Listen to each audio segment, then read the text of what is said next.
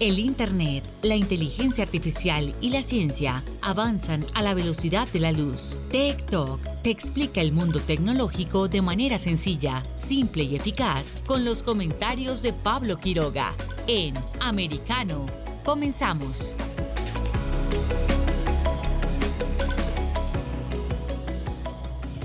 ¿Qué tal? ¿Cómo están todos? Bienvenidos una vez más a nuestro programa TikTok por Americano. Soy Pablo Quiroga y vamos a estar 60 minutos, o bueno, ya 59 con algo que nos queda de tiempo para hablar temas vinculados a Internet, social media, tecnologías y ciencias. Somos TikTok, soy americano.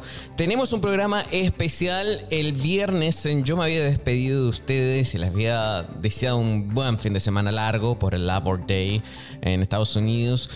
Y dejamos Miami nuevamente, seguimos nuestra travesía en varios, eh, varios países del mundo. Estamos viajando, recorriendo y viendo y buscando tecnologías, eh, proyectos, startups, ideas, temas para abordar. Somos un programa que pretende mm, dar herramientas, conocimientos a todas las generaciones, porque queremos hablar de Internet y de tecnología. Y bien, hoy estamos en Punta Cana, en República Dominicana. Feliz de estar acá. Estoy pendiente de unos eventos tecnológicos que más adelante les voy a contar eh, porque se, se viene bien interesante esto. Y, el programa de hoy también va a estar eh, muy interesante. Tenemos un invitado de primer nivel. Nos vamos a contactar con Colombia, con Bogotá. Aquí en Putacana hay mucho calor, pero en Bogotá por lo general siempre el clima, la temperatura está un poco más um, baja. Pero de todas formas nos vamos a comunicar con uh, una persona bastante destacada. ¿Les, digo el nombre o no? o esperamos? Pues bien, esto se viene bien interesante. Vamos a hablar sobre la web 3.0. ¿Cómo será el futuro de las redes sociales que hoy conocemos? Eh, ¿Van a pasar o no? ¿Van a existir las mismas? ¿Facebook va a morir o no va a morir? ¿Qué va a pasar con él? Hay muchas interrogantes en torno a esto. Nuestro speaker vamos a, nos va a contar sobre esto. Vamos a abordar también el tema de la transformación digital y un congreso bien interesante que se va a realizar en Medellín Vamos a estar hablando de eso. También vamos a estar revisando aplicaciones que ya existen y que están siendo construidas en base a la red a la web 3.0 Así que mucha atención porque quizás alguna de ellas va a ser el sucesor de Twitter o también de Facebook. Tenemos un programa interesante, les invito ya, veamos. Ah, ojo, les voy a adelantar algo sobre lo que pasó el fin de semana con la NASA. Tengo información y se los voy a decir al final del programa en el último bloque con los breves tecnológicos.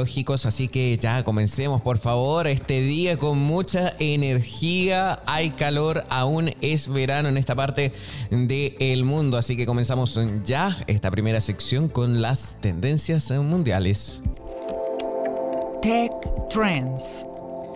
Dentro de las tendencias mundiales está bien interesante porque está variado este ranking. Lo estoy revisando desde bien temprano por la mañana y el ranking no se ha movido tanto, pero sí eh, está variado y eso a mí me gusta. Comenzamos entonces con el primer lugar a nivel mundial, lo que está haciendo trending topic now, ahora mismo, es el hashtag India o INDB SL. Ustedes se preguntarán qué es eso. Pues bien, yo ya me, adelanté un poco y se los mencioné porque sigue esta Copa Asiática de Cricket.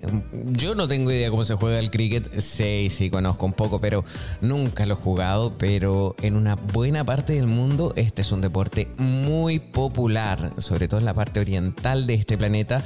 Y está haciendo tendencia esta Copa Asiática que se está disputando y hay un clásico en esta jornada. India versus Sri Lanka. ¡Wow! Eh, ustedes dirán, ¡oh! ¡Qué entretenido! Pues bien, una buena parte del mundo sigue este tipo de eventos, este deporte también y está haciendo tendencia en las redes sociales. Así que si ustedes ven una IND VSL es porque es India versus Sri Lanka y es eh, por esta Copa Asiática un partido de cricket.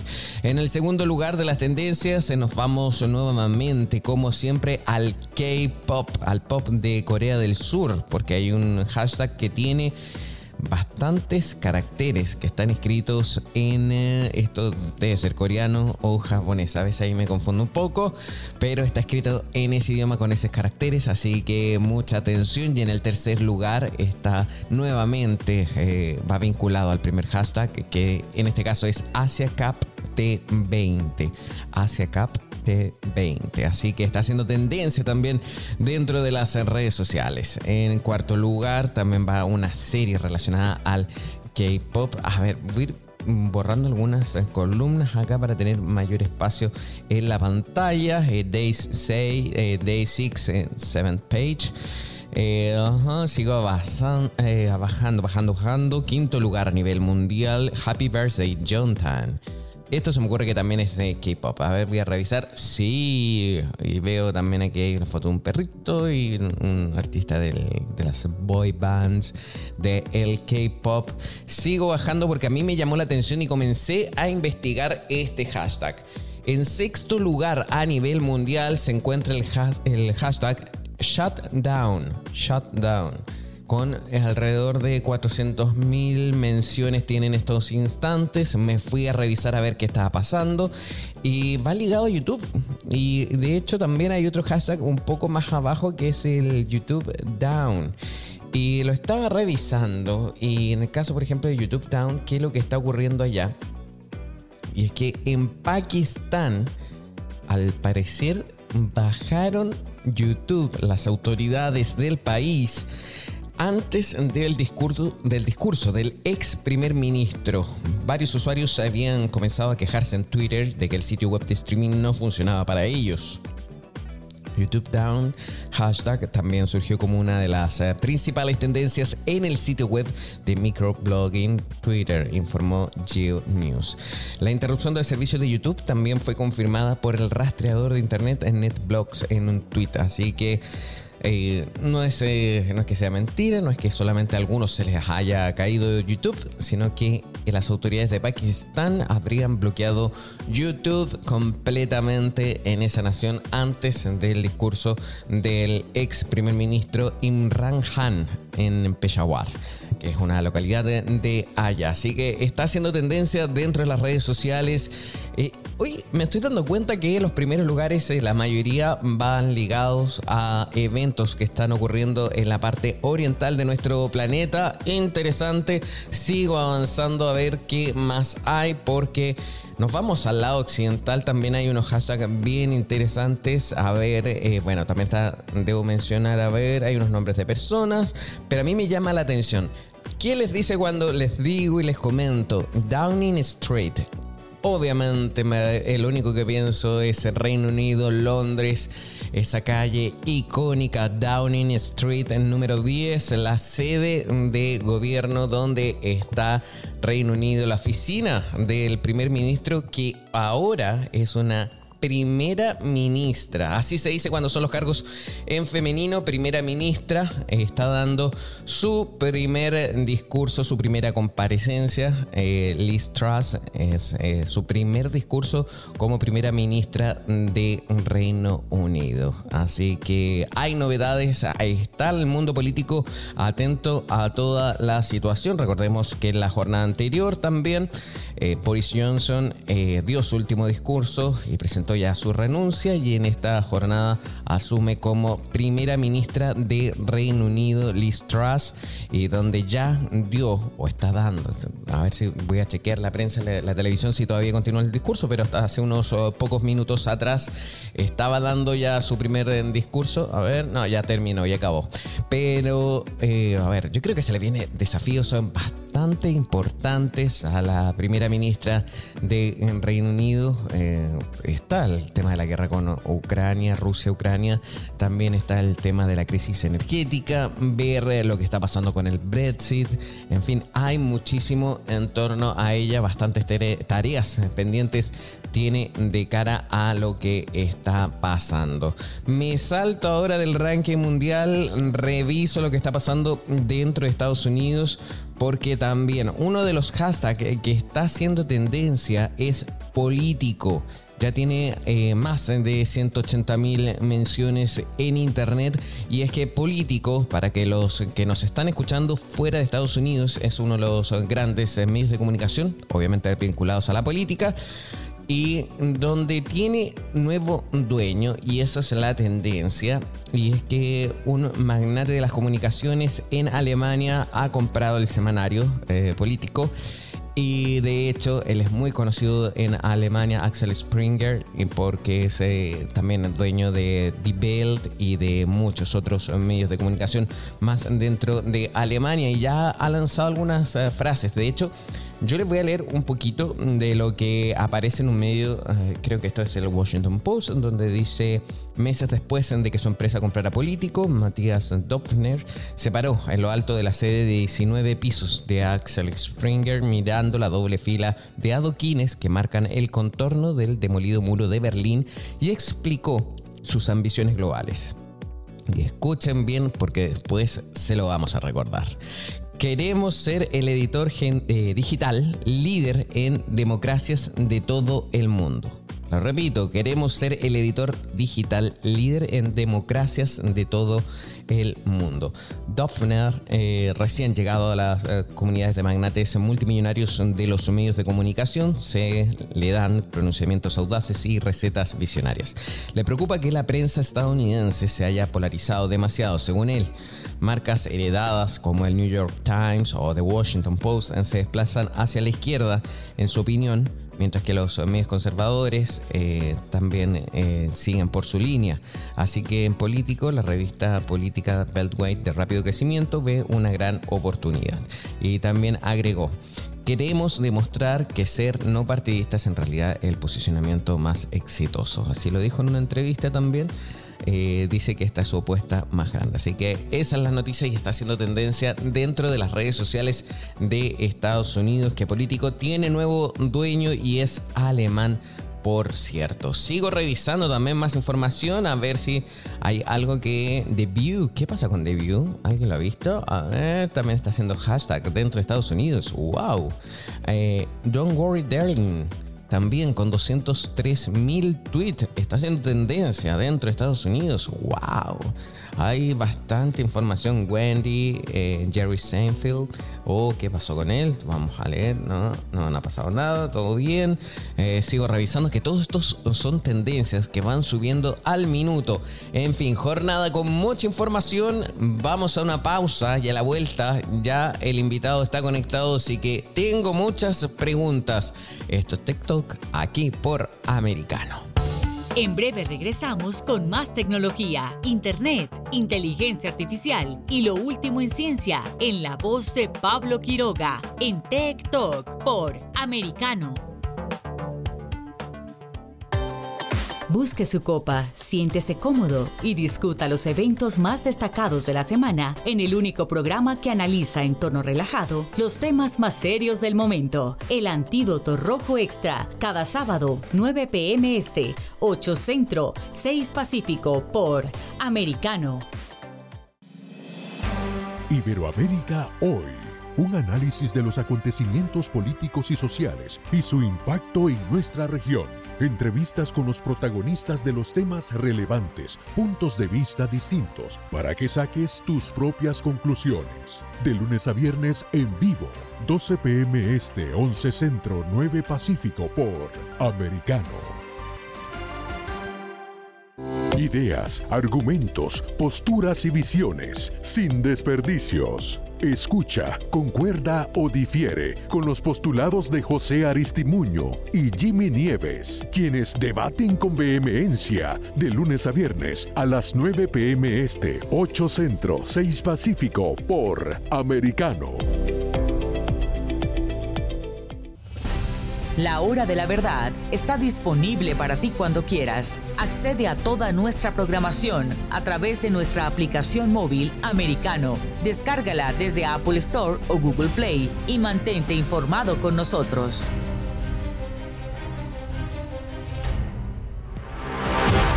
Siempre en el saber, siempre en la verdad, siempre americano.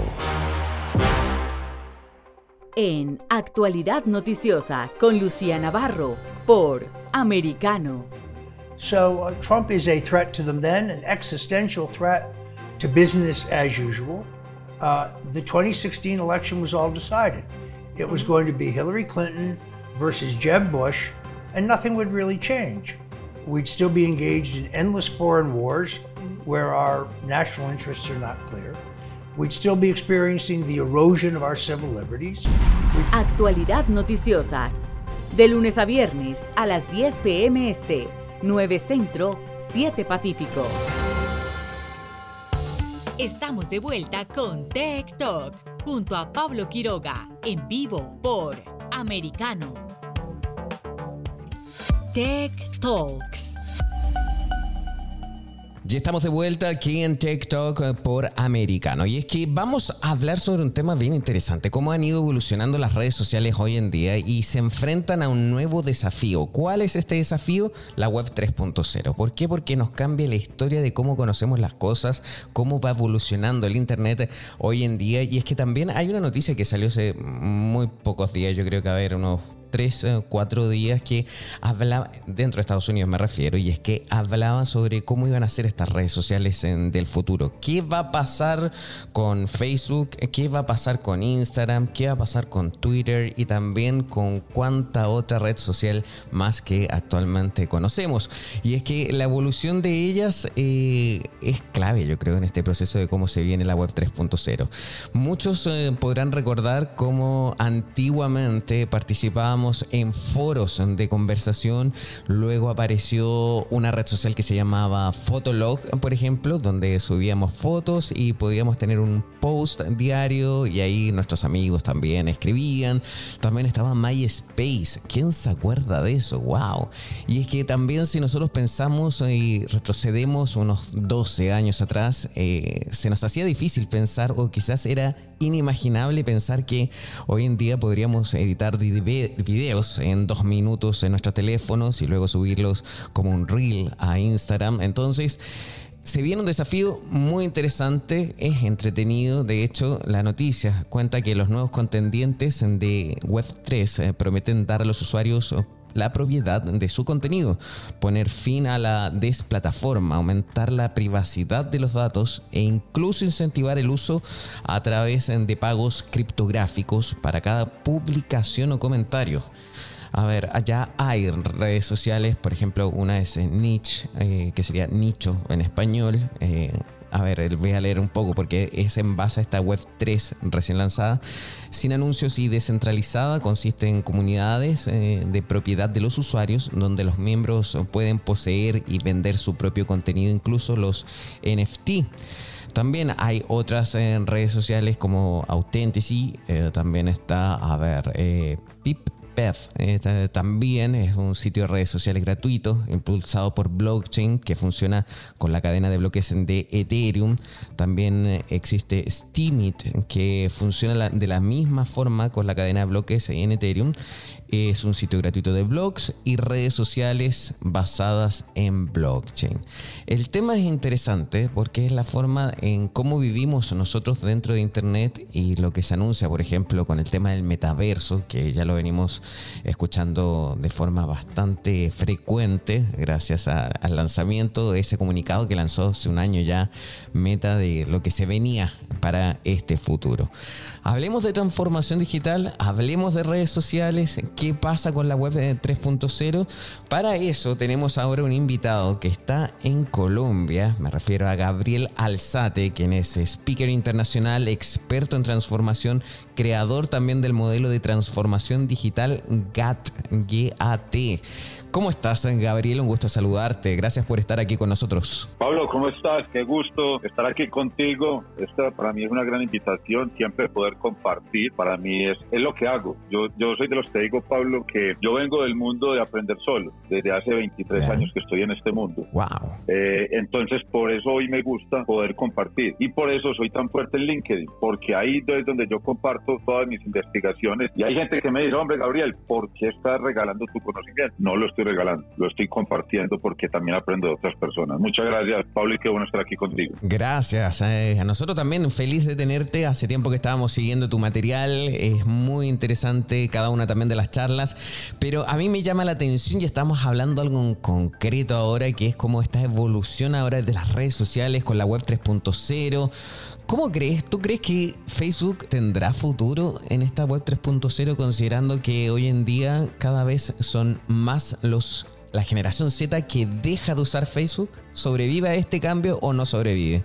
Yo, creo que se viene un cambio, Pablo, que lo estamos viviendo. Las redes sociales han venido evolucionando desde que las conocemos, desde sus inicios. Eh, cada vez vemos más redes, tú lo decías, unas mueren, otras viven, otras se mantienen en el tiempo. Vamos a tener un cambio en esta web 3 por varias cosas. Mira, lo primero es el tema de la, de la data. Eh, yo no sé si ustedes saben, pero mientras nosotros estamos aburridos, navegando en las redes sociales aburridos, estamos volviendo a otros ricos. Otros están llenando de dinero. ¿Qué verdad es eso? Wow, sí, tienes razón, sí. Así es. O sea, yo estoy aburrido, cojo Instagram y empiezo a ver fotos, estoy regalando datos. Entro a Facebook, estoy aburrido, estoy haciendo cosas, estoy regalando datos. Estoy en Twitter, estoy regalando los datos y otros lo aprovechan y lo convierten en un modelo de negocio. Y eso no está mal, porque esa, eso es, pues yo estoy utilizando eh, hasta cierto punto un tema gratuito, pues ahí, eh, por algo debo pagar. ¿Qué se viene? De lo que hemos visto es que esta, esta, eh, esta nueva forma de, de, hacer redes sociales, lo primero es que los datos van a ser de nosotros. Nosotros vamos a, a decidir a quién y a quién no le entregamos los datos. Lo segundo es que vamos a, a, decidir si queremos ver publicidad o no ver publicidad. Ya fíjate que el marketing digital va a tener que cambiar, es el primero que va a tener que cambiar, porque hoy el marketing digital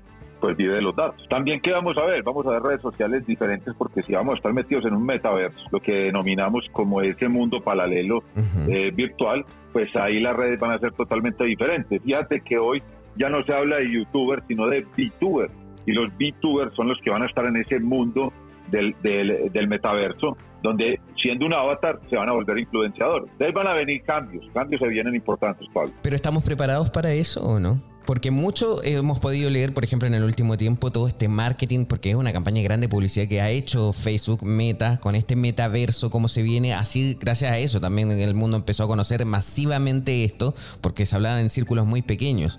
Muchos llegan y hablan, pero tampoco no saben en qué consiste. ¿Estamos preparados para esto? ¿Qué es lo que hay que hacer? ¿Un, curso, un nuevo curso de alfabetización digital, por ejemplo? O no sé, ¿cómo lo ves tú esto? Porque quizás no estamos preparados. Yo creo, Pablo, que nosotros nunca hemos estado preparados con todo lo que hemos venido entendiendo. Yo creo que desde la misma web, por allá en los años 94, 95, cuando empezó a hablar del Internet, pues nadie estaba preparado a navegar en algo en un computador. Luego nadie estaba preparado para hacer compras eh, digitales. Luego nadie estaba preparado para trabajar de forma digital. Luego nadie estaba eh, preparado para tener trabajos 100% digitales. Yo creo que, que, que el ser humano se tiene que adaptar a todo esto y, esto es una nueva, y esto es adaptarnos, lógicamente. Fíjate que yo en una conferencia, en mi última conferencia, hablo de, que unos nacimos en análogo, otros nacieron en digital y otros van a nacer en metaverso. Lo que pasa es que los que nacimos en análogo nos ha tocado empezar a entender lo digital y vivir en un mundo digital y seguramente muchos de ellos vamos a quedar en el, tema de metaverso, lo mismo le pasa al digital. Y unos y esos que van a nacer nativos en metaverso pues no van a tener digamos ningún tipo de aprendizaje porque ya por sí solo lo van a hacer. Entonces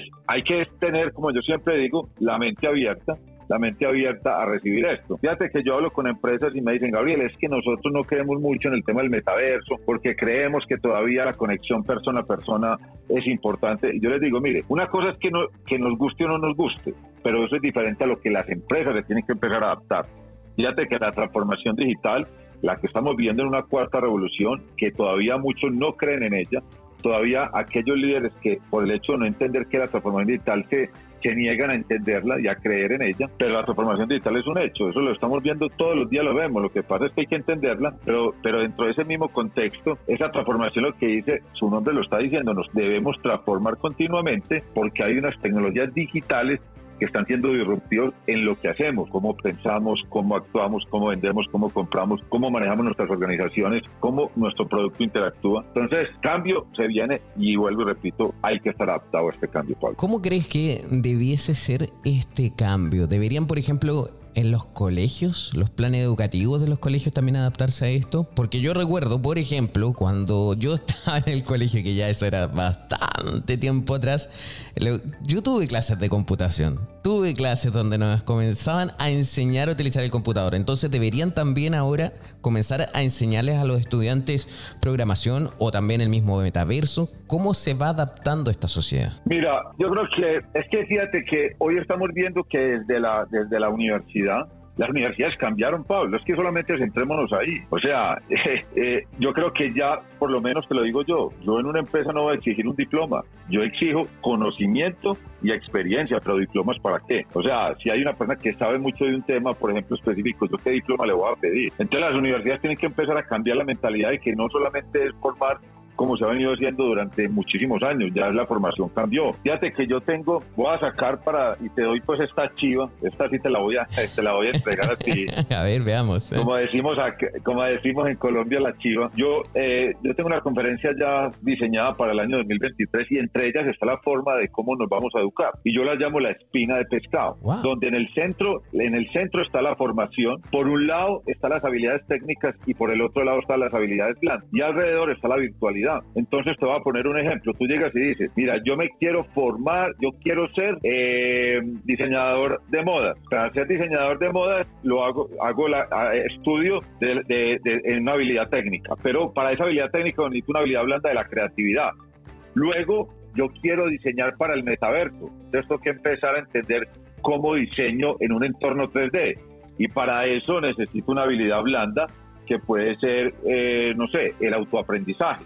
Entonces yo voy tomando los temas que yo creo que necesito para mi, para mi profesión y cada uno voy haciendo cursos o voy estudiando por mi cuenta, pero lo ideal es ir mezclando esa habilidad técnica con esa habilidad blanda y al final yo voy a estar siempre en, esa, en, en, ese par de conceptos, eh, voy a poder trabajar en cualquier compañía o tener mi propio emprendimiento. Qué interesante punto de vista, a mí me llamó la, atención y tienes razones. Eh. También aquí hay, hay, una mezcla entre las habilidades blandas, por supuesto, o sea, es algo que incluso hoy en día estamos olvidando mucho aplicarlo.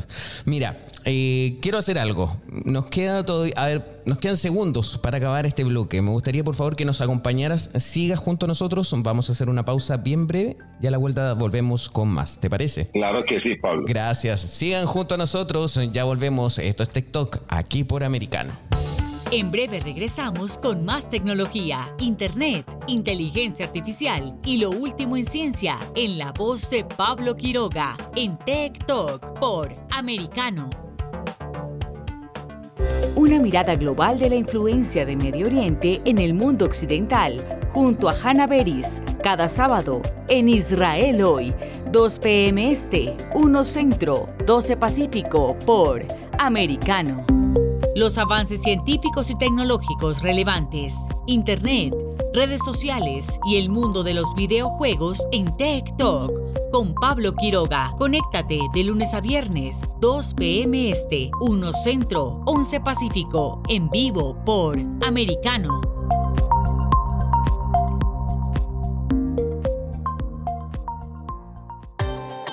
Busque su copa, siéntese cómodo y discuta los eventos más destacados de la semana en el único programa que analiza en tono relajado los temas más serios del momento. El Antídoto Rojo Extra, cada sábado, 9 pm este, 8 Centro, 6 Pacífico por Americano. Isabel Cuervo y su equipo indagan y rastrean los hechos para ofrecer una mirada profunda a las noticias, sus causas y consecuencias. Periodismo de investigación. Cada sábado, 7 p.m. Este, 6 Centro, 4 Pacífico, por Americano. Los hechos relevantes que ocurren en Estados Unidos, analizados con la característica frontalidad de Dania Alexandrino y sus invitados. Perspectiva USA. Conéctate de lunes a viernes, 8 p.m. Este, 7 Centro, 5 Pacífico. En vivo por Americano.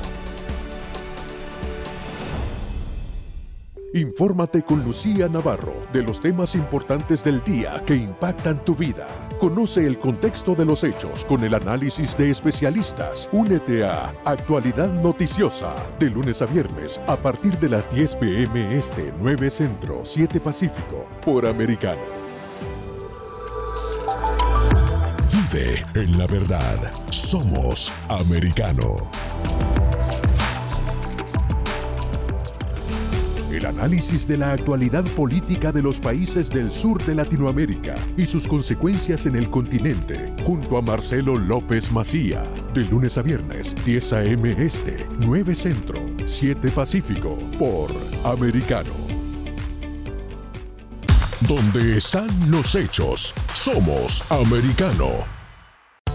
Estamos de vuelta con Tech Talk junto a Pablo Quiroga en vivo por Americano. Tech Talks. Este programa va volando, porque la verdad que eh, tenemos muchísima información. El tema que estamos conversando junto a Gabriel Alzate es interesante. Está con nosotros ahora y me gustaría que retomáramos un poco la conversación eh, que veníamos ya en el bloque anterior eh, sobre cómo se viene esta web 3.0, cómo tenemos que prepararnos frente a esto.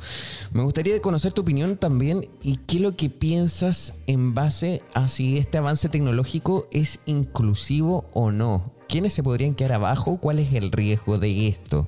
Porque me imagino que las tecnologías no van siempre al mismo, a la misma velocidad para todo el mundo. Sí, Pablo, pues desafortunadamente eh, hay personas que, que, no van a querer trascender hacia, hacia lo que avanza la, la, tecnología y lo que avanza el mundo. Pero yo te pongo el ejemplo, pues mi, mi, padre tiene 86 años, mi madre tiene 83 años, y son personas pues que si bien yo no creo que se vayan a meter en un metaverso, pero hoy utilizan por ejemplo, un WhatsApp, eh, saben mandar un correo. Eh, cierto, yo creo que, pero de pronto llegar a ponerse unas gafas de realidad virtual, no creo que lo vayan a hacer. Entonces, como todo en la vida, o sea, inicialmente esto, la, gente mucho más joven son las que se van a apropiar, los nacientes dentro de esta nueva era que viene también, pero yo sí creo que las empresas eh, siempre tienen, uno de las empresas, Pablo, siempre tiene que segmentar, y ya la segmentación digital es eso hombre, yo le voy a llegar, yo sé que a una persona le puedo dar, si yo fuera una empresa de servicio, a unas personas les puedo mandar a que se, ellos mismos se autogestione la cita, eh, por ejemplo, una cita médica y lo podrán hacer a través de WhatsApp o a través de una herramienta. Y habrán otros que le voy a seguir haciendo la llamada o que ellos me irán a llamar. Yo siempre tengo que disponer de los canales, pero lo que sí creo y es que, este nuevo consumidor, este nuevo siempre hablamos de nuevo consumidor, pero indudablemente viene un nuevo consumidor en todos estos temas de, relacionados con lo que es metaverso web 3 que incluye todo el tema de NFT, pues lógicamente. Pero mira, es que cada vez que me vas comentando cosas me salen más preguntas, porque a mí me llama la atención todo esto que estamos ah, conversando. Eh, tú eres un conferencista, has recorrido ya varios países también eh, hablando sobre este tema de transformación digital. También yo te hice la pregunta atrás sobre si estamos preparados para este cambio tecnológico que se viene, estamos listos o no. ¿Cómo ves tú la realidad del continente? ¿Todos están al mismo nivel o hay algunos que tienen más desarrollada la tarea, otros que todavía están pendientes y hay otros que todavía simplemente no han visto este salto en transformación digital? Mira, yo te hablo por Latinoamérica. Latinoamérica, eh, a pesar de que yo soy de los que creo que ha avanzado mucho en temas de transformación, países como Brasil, Argentina, Chile, Perú, Colombia, Ecuador, son países que vienen avanzando mucho. Eh, eh, de pronto puede que no estemos al nivel de un Estados Unidos o a nivel de, una España que lo hace muy bien o Alemania, pero sí creo que hemos avanzado. Ahora bien, para llegar a todos estos temas, por ejemplo, eh, te hablo de Colombia, aquí para que tengamos carros autónomos nos vamos a, demorar hasta que no tengamos 5G, por ejemplo. O sea, si no tenemos una tecnología como 5G, va a ser muy complicado que podamos tener carros autónomos. El mismo metaverso se va a limitar mucho solamente a parte eh, eh, donde yo donde yo tenga digamos conexiones Wi-Fi. Entonces, digamos que tecnológicamente nos, estos países le hace falta muchos temas pero yo sí creo, primero, que están preparados desde la parte, no todos, pero, pero sí, hay, sí desde la parte conceptual y por lo menos empezar a trabajar, porque todavía tenemos rezagos en temas de transformación digital en estos países, que la mayoría son pymes, las pymes las veo todavía muy quedadas en temas de transformación, veo muchas las corporativas trabajando en toda su estrategia de transformación digital, pero sí creo que hay que trabajar mucho más en estos países, sobre todo, vuelvo y repito, en empresas pequeñas y medianas. ¿Quién sería el ejemplo de la región? Eh, ¿qué país está la delantera, la vanguardia dentro de Latinoamérica? ¿Cómo lo ves? Yo creo que están muy parejos un Brasil con una Argentina, Colombia lo veo muy lo veo fuerte. Como te decía, es, difícil escoger ahí, pero se mueve entre Colombia, Chile, Perú, eh, Argentina, Brasil son los que yo he visto. Ahora, no, no, no descarto los otros, seguramente no conoceré muchas cosas de los otros países, pero en estos que me muevo yo veo que hay avances, que se está trabajando. Yo creería que Colombia viene haciendo muy bien las cosas y, yo, yo pondría a Colombia, Brasil y, Argentina de pronto ahí en esa, en esa balanza hacia arriba, pero vuelvo y repito, puede ser que no conozca cómo, cómo están haciendo los otros países. Hablaste sobre el acceso a las comunicaciones como la tecnología 5G. Yo creo que también eso es una de las partes claves para poder utilizar todo este mundo tecnológico que ya está presente en buena parte del mundo. Pero también tener 5G hoy en día pasa a ser más un lujo. ¿En cuánto tiempo más crees tú que va a poder ser más abordable para todos los bolsillos, para todos los presupuestos de la gente? Yo creo que, Pablo, eso, eso es como en toda la tecnología. O sea, fíjate, nosotros hablamos de una impresora 3D hace 5 años y no, éramos capaces de comprarla. Una impresora de esas podía estar alrededor de los 3 mil, 4 mil dólares. Mm. Hoy en día una impresora la puedes conseguir en 200 dólares. Eh, eh, en fin, la tecnología siempre empieza con unos costos altos y luego empieza, a medida que se masifique, pues empieza a tener costos más bajos. Seguramente la 5G hoy, si, llegara a estos países, pues solamente una, parte de la población tendría acceso, pero seguramente se va a ir masificando y eso es lo que se busca. Ahora, que se haga rápido es lo ideal. Es lo ideal. Cuéntame, por favor, entonces, ¿en qué consiste este sistema de transformación digital GAT? Me llama la atención porque creo que es algo que va a sonar y va a ser muy importante. Mira, Pablo, el modelo de transformación digital GAT nace en el año 2011. Fíjate que yo soy investigador desde el 2007 y en el 2010 empecé a investigar sobre transformación digital, eh, que eso nadie hablaba, en este, por lo menos en este lado, en Colombia y estos países no se hablaba de transformación digital yo, yo me considero uno de los pioneros de empezar a hablar de transformación digital acá en, esta parte. Y entonces, cuando yo empecé toda la investigación, entender qué era la transformación digital, que yo lo veo más como un concepto estratégico de toda una organización, eh, no es algo no es un proyecto, no es una, un servicio, no es una eh, eh, un producto, sino que es la estrategia de la organización, por eso involucra temas como la innovación, eh, temas de, cultura, en fin. Entonces yo empiezo a desarrollar el modelo, porque yo pensaba, bueno, ¿cómo va a ser una empresa para poder aplicar la transformación digital? Y ahí nace el modelo de transformación digital, que básicamente parte poniendo al cliente en el centro. Habla de tendencias, que yo siempre tengo que investigar las tendencias, porque las tendencias me demuestran que algo va a cambiar. Hablo también de cómo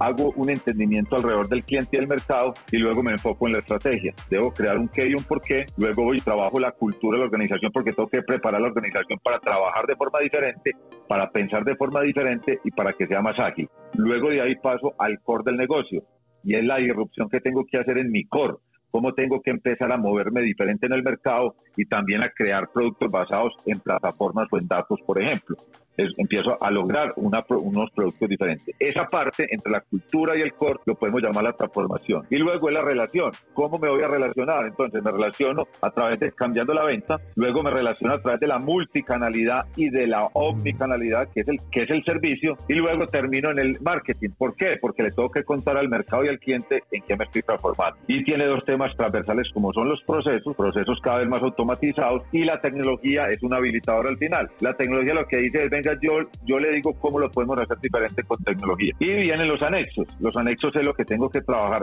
siempre, que son desde lo financiero, que tan viable mi transformación y el presupuesto, el tema de los riesgos que jurídicos y el entorno, porque como yo voy a ser disruptivo utilizando la innovación, puedo, puedo hacer cosas tan disruptivas que, que, que no las puedo meter al mercado. Y lo otro es el entorno, siempre vigilar el entorno que me pueda hacer cambiar como compañía. Y luego al final están los KPI o los indicadores yo siempre hablo de tres grandes bloques, que son indicadores desde la organización, indicadores desde el cliente indicadores desde la innovación. A grandes rasgos, ese es el modelo de transformación digital. Y este modelo de transformación digital, ¿esto se aplica en Colombia? ¿Cómo lo ves tú? ¿Cómo ha sido? Eh, ¿Va más también en las empresas, eh, a las personas? También me imagino que es como lo mencionaste, un tema de educación. Este modelo se ha implementado en varias compañías también ha estado en la cátedra. Eh, eh, esta es de libre, o sea, eh, una persona que lo entienda, yo tengo videos en YouTube donde lo explico, pues lo puede aplicar a su empresa, yo lo tengo libre. Lógicamente yo he hecho consultorías sobre el modelo y cuando hablas de a qué le aplica, le aplica a toda la organización, como pudiste ver. Es más, en la parte de cultura se trabaja toda esa nueva forma de pensamiento que necesitan las personas y las organizaciones. ¿Cuál es, tu canal de YouTube? ¿Gabriel Alzate o tiene otro nombre? ¿Cómo es? Sí, Gabriel, Gabriel Alzate, todos me encuentran en YouTube y en LinkedIn, que es donde soy más fuerte, Gabriel Alzate, todo. O Digital. Te vamos a agregar de, porque yo siempre veía los textos ahí, pero me llama mucho la atención seguir profundizando.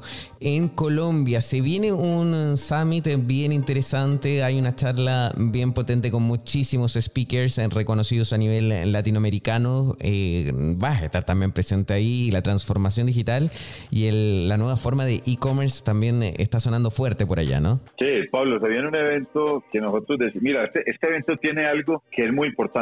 Este evento se está haciendo pensado en, los, en cómo han sido los otros eventos. ¿Qué quiere decir esto? Que quisimos que en este evento estén los mejores de los mejores, que cuando tú te sientes allá, no te vas a parar en todo el día porque quieres ver cada una de las conferencias que van a ayudar en tu organización a entender todo, desde la innovación desde la transformación y desde la experiencia del cliente. Somos 15 speakers, vuelvo y repito, que no venimos de los libros, Pablo, no venimos de ser un speaker de leer libros, venimos, somos speakers que venimos de trabajar en compañías, de, de hacer consultoría, de hacer investigación y eso va a ser lo más importante. Y se va a mezclar con unos casos de éxito de empresas que van, van, a ir a contar cómo también lo han hecho.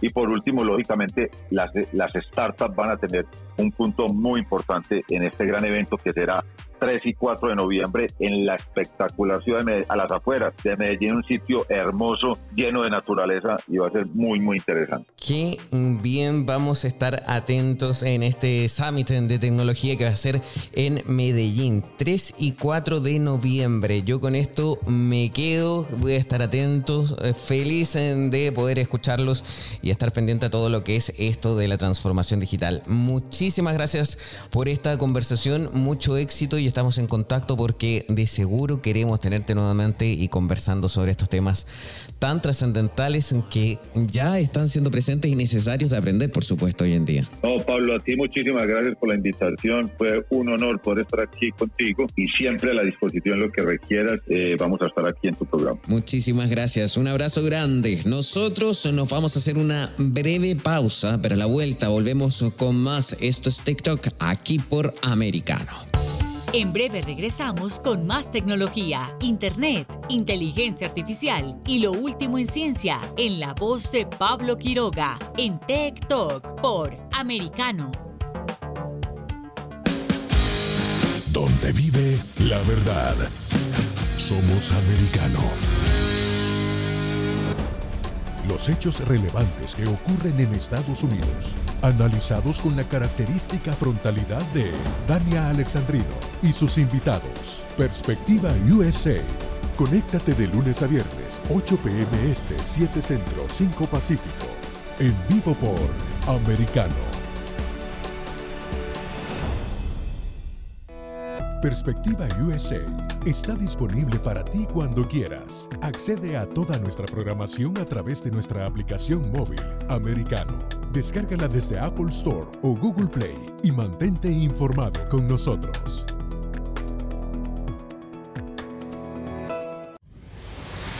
Diego López y Dianelis Guerra comentan y analizan el acontecer deportivo, torneos, campeonatos y la actuación de tus atletas favoritos en Deportes Americano.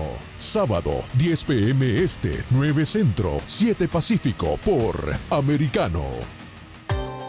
Busque su copa, siéntese cómodo y discuta los eventos más destacados de la semana en el único programa que analiza en tono relajado los temas más serios del momento. El Antídoto Rojo Extra, cada sábado, 9 pm este, 8 Centro, 6 Pacífico por Americano. Los hechos relevantes que ocurren en Estados Unidos, Europa, Asia y Medio Oriente, vistos con la mirada experta de la internacionalista Lourdes Subieta, en Así está el mundo, de lunes a viernes, 11 a.m. Este, 10 Centro, 8 Pacífico, en vivo por Americano. Ideas, argumentos, posturas y visiones, sin desperdicios. Escucha, concuerda o difiere con los postulados de José Aristimuño y Jimmy Nieves, quienes debaten con vehemencia de lunes a viernes a las 9 pm este, 8 centro, 6 pacífico por Americano. En Actualidad Noticiosa con Lucía Navarro por Americano. They made us stand in the middle of the street so that CNN could get really humiliating shots of us, uh, although we weren't allowed to talk to each other. Uh, they'd taken both of our cell phones. Um, and then after they left me, they have to take me uh, to the booking center in Miramar to be fingerprinted and mugshotted. Um, she sat. She was there for 13 hours while they tore through our house, uh, and they left the place a shambles. Meaning, they searched every square inch of the house. Take a draw out, dump it on the floor, sort everything out, leave it there. Actualidad noticiosa. De lunes a viernes a las 10 pm este, 9 Centro, 7 Pacífico. Estamos de vuelta con Tech Talk junto a Pablo Quiroga en vivo por Americano.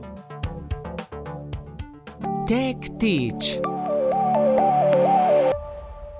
Y estamos de vuelta aquí en TikTok y es que la conversación anterior yo creo que fue muy interesante y de hecho eh, nos permite poder tener una claridad de cómo se viene el futuro en torno a esta web 3.0 y también el surgimiento de estas redes sociales.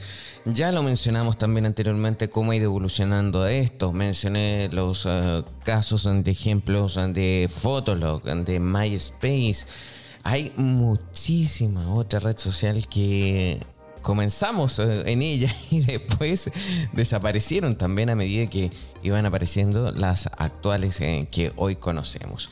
Pues bien, en esta sección de Tech Teach vamos a seguir profundizando de esto y les cuento cinco nuevas redes sociales eh, que funcionan en la web 3.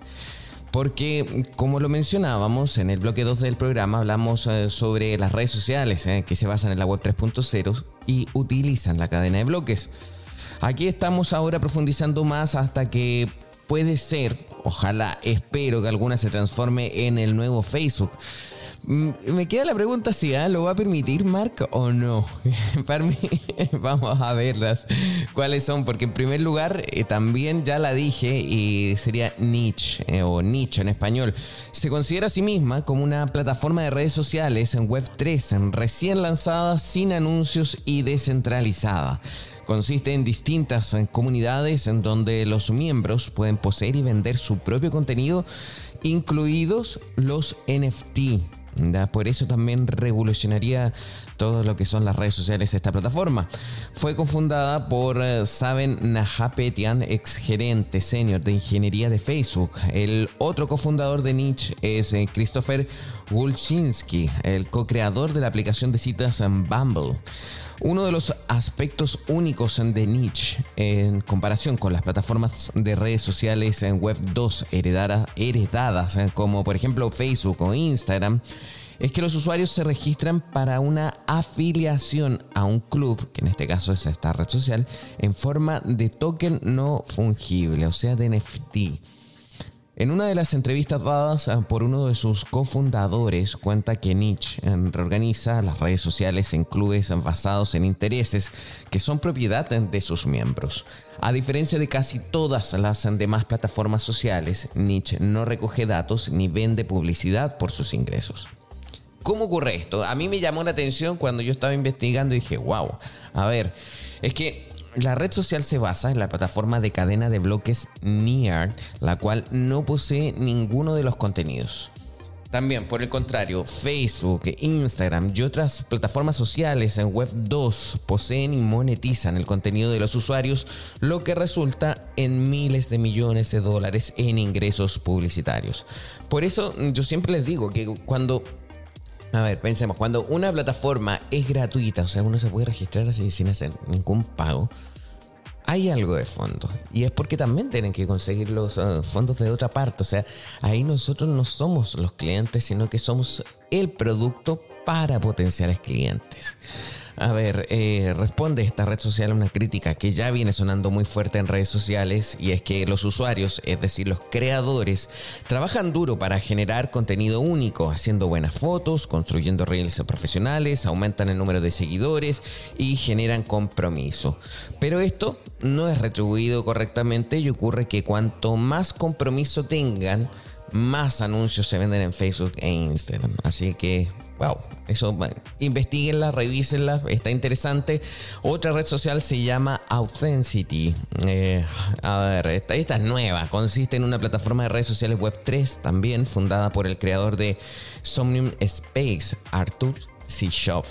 Sishoff describe el proyecto como una plataforma de redes sociales en blockchain libre de censura. Es tan nueva que ha estado activa, escúchenme, recién hace algunas semanas, creo que dos o tres, una cosa así. Su funcionamiento es tal que los mensajes que se postean se acuñan para siempre en la blockchain. Qué interesante. Y ya saben lo que significa. Está fuera del control de una sola entidad y no se puede cambiar ni eliminar los contenidos. Los usuarios de la nueva plataforma de redes sociales Authenticity pueden obtener tokens de criptomonedas out eh, por los mensajes que se publiquen. Este token, este token AUT, AUTH, es minado por las personas cuando publican mensajes y por cada letra que publican en un mensaje son recompensados. O sea, hay una motivación. Sichov, el creador, dijo: Los usuarios extraen el toque de utilidad de Authenticity, llamado AUT, publicando mensajes que se acuñan directamente en la cadena de bloques de Ethereum. A través de un mecanismo de respaldo único, los lectores pueden apoyar sus perfiles favoritos con out y obtener out ellos mismos si los perfiles que admiten están activos y publican un gran contenido. Su creador también afirmó que es hora de deshacerse de todos los guardianes y permitir que las personas se expresen libremente y al mismo tiempo puedan monetizar de manera justa y transparente su propia actividad en línea. ¿Mensajes convenientes para tiempos donde las redes sociales censuran a destajo? Sí, así que también pruébenla, investiguenla, quizás va a revolucionar el mercado. A ver, la tercera es eh, Pipet. Eh, este sitio de redes sociales gratuitos, impulsado por blockchain, funciona con la cadena de bloques de Ethereum. También, a diferencia de Twitter, que está centralizado y está ganando rápidamente una reputación de filtrar y censurar cuentas de forma controvertida, ya lo hemos visto todos. Pipet es una alternativa descentralizada, lo que significa que ninguna empresa o gobierno controla los datos de los usuarios. Eso no significa que sea un problema de cualquier cosa, ya que los usuarios todavía necesitan cumplir con un código de conducta. O sea, no es que sea tierra de nadie, sino que la propia plataforma tiene un código de conducta, que el cual obviamente tiene que ser respetado para estar ahí. Los usuarios pueden ganar Bitcoin Satoshis eh, creando contenido útil. Esto lo hacen otros usuarios que votan sobre el contenido de una manera similar a Reddit.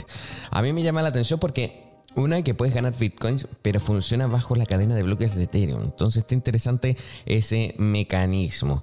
Veo la cuarta. Nos queda poco tiempo, así que vamos rápido. Esto es Steemit. Funciona de la misma manera que Pipet. También es un sitio gratuito de blogs y redes sociales basados en blockchain. Esta no es nueva, pero ha tenido modificaciones. Fue fundada en marzo del 2016 por Ned Scott y Daniel Latimer. Y luego en el 2020 el sitio fue comprado por el cofundador multimillonario chino de la Fundación Tron, Justin Sun.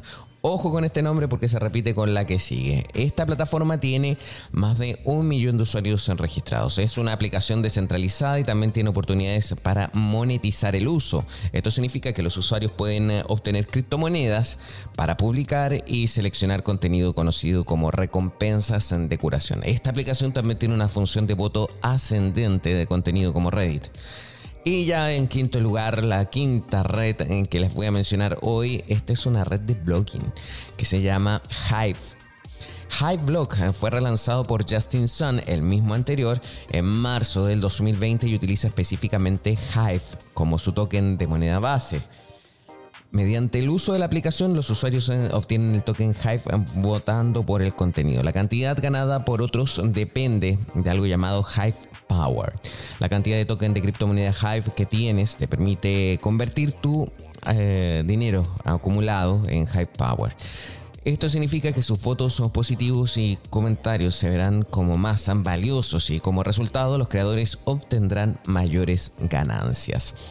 Estas son las cinco redes que van a marcar tendencia a futuro. ¿Cuál de estas recibirá la corona de Facebook? Recuerda que en TikTok te lo contamos. Vamos a una pausa y ya volvemos con más. En breve regresamos con más tecnología, internet, inteligencia artificial y lo último en ciencia en la voz de Pablo Quiroga en Tech por Americano. Iberoamérica Hoy está disponible para ti cuando quieras. Accede a toda nuestra programación a través de nuestra aplicación móvil americano. Descárgala desde Apple Store o Google Play y mantente informado con nosotros.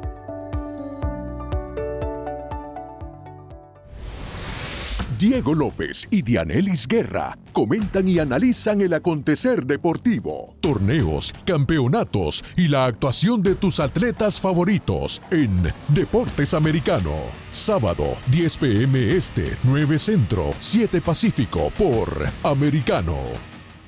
Ideas, argumentos, posturas y visiones, sin desperdicios. Escucha, concuerda o difiere con los postulados de José Aristimuño y Jimmy Nieves, quienes debaten con vehemencia de lunes a viernes a las 9 pm este, 8 centro, 6 pacífico por Americano. Diversas ideas, múltiples argumentos, distintos puntos de vista. Únete a las líderes de opinión más influyentes de habla hispana de lunes a viernes, 6 p.m. Este, 5 Centro, 3 Pacífico, por Americano. Estamos de vuelta con Tech Talk, junto a Pablo Quiroga, en vivo por Americano. Breves tecnológicos. Y en breves eh, tecnológicos, éramos muchos los que estábamos pendientes al eventual nuevo lanzamiento del cohete CLS con la misión Artemis 1 para el sábado. Lamentablemente la fecha de nuevo tuvo que posponerse. Sabemos sí que la seguridad del equipo, también el equipo humano, el proyecto en sí también, debe ser una prioridad y ese lanzamiento tendrá que ocurrir cuando todo esté verificado y seguro. Lo que sí ya estamos seguros por esas declaraciones del fin de semana que, se dieron a través de la prensa es que la NASA no va a intentar el lanzamiento de Artemis 1 durante el resto del periodo de lanzamiento que finalizó hoy. Esto según una actualización, como les dije, de la agencia después del nuevo aplazamiento. Los uh, futuros periodos de lanzamiento, incluidos los de septiembre y octubre, dependen de lo que decide el equipo por estos días, pero según medios, el retraso será de al menos varias semanas. El administrador de la NASA, Bill Nelson, dijo que no habrá lanzamiento hasta que creamos que es correcto. Los equipos han trabajado en eso y esa es la conclusión a la que llegaron. Veo esto como parte de un programa espacial en el que la seguridad es lo primero en la lista. Así lo señaló. Vamos a estar eh, muy atentos a lo que ocurra mañana en Cupertino con el evento de Apple donde se presentarán nuevos oh, productos. Ya se filtró además de los nuevos modelos de iPhone, también se van a actualizar los famosos auriculares AirPods. La compañía sí presentará los nuevos AirPods Pro 2 y además la próxima generación de su reloj inteligente. Esto según el analista y periodista de Bloomberg, Mark Gurman. Gurman ya adelantó en el 2021 que los AirPods Pro 2 llegarían este año. Ahora ha confirmado que su anuncio tendrá lugar este mismo miércoles en el evento que se, de presentación que se va a celebrar en el Apple Park. También por su parte, la analista Ming Chi Kuo informó a finales de mayo que el estuche de carga de estos nuevos auriculares seguirá siendo compatible con el puerto Lightning en lugar de la conectividad USB-C. Un día como hoy. Tenemos bastante información. A ver, un día como hoy. Primero comenzamos con dos noticias de ayer que no estuvimos, eh, que no tuvimos programa porque se celebró acá en Estados Unidos el Labor Day. Una fue el Día del Hermano. Si nos saludaron a sus hermanos, llámenlos. Igual eh, hoy porque es mejor tarde que nunca, y el 5 de septiembre, pero de 1983 Newsweek usa por primera vez el término hacker para referirse a los ciberintrusos. Y ahora soy porque un día como hoy, 6 de septiembre, pero de 1968, presentan el primer mouse comercial. Lo hizo la compañía alemana Telefunken y lo llamó RKS Rollkugel Steuerung, algo así como eh, bolita de impuestos o bolita impuesta, sería una cosa así. Y ese mismo día, pero en el año 1989 en París, por error de sistema, 41 mil personas reciben por mail acusaciones de asesinato y prostitución. 6 de septiembre también, hoy es el Día Mundial de las Aves Playeras. Wow. Con esto llegamos al final de nuestro programa. Estoy feliz de haberme conectado junto a ustedes. Soy Pablo Quiroga. Estamos en República Dominicana. Estamos buscando también proyectos, startups, temas para conversar. Así que mucha atención a todas las eh, personas que nos estén escuchando tanto acá en República Dominicana como también en cualquier parte del mundo. Somos TikTok, un programa que traspasa las fronteras. Queremos enseñarles y mostrarles lo que ocurre pero en español, en el plano de la tecnología, el Internet, las redes sociales y la ciencia. Nos vemos mañana, que estén bien, adiós, chau chau. Tech Talk y Soberproy. Conéctate con nosotros de lunes a viernes a las 2 p.m. Este, 1 Centro, 11 Pacífico, por Americano.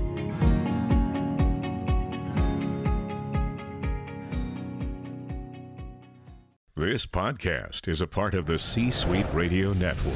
For more top business podcasts, visit c-suiteradio.com.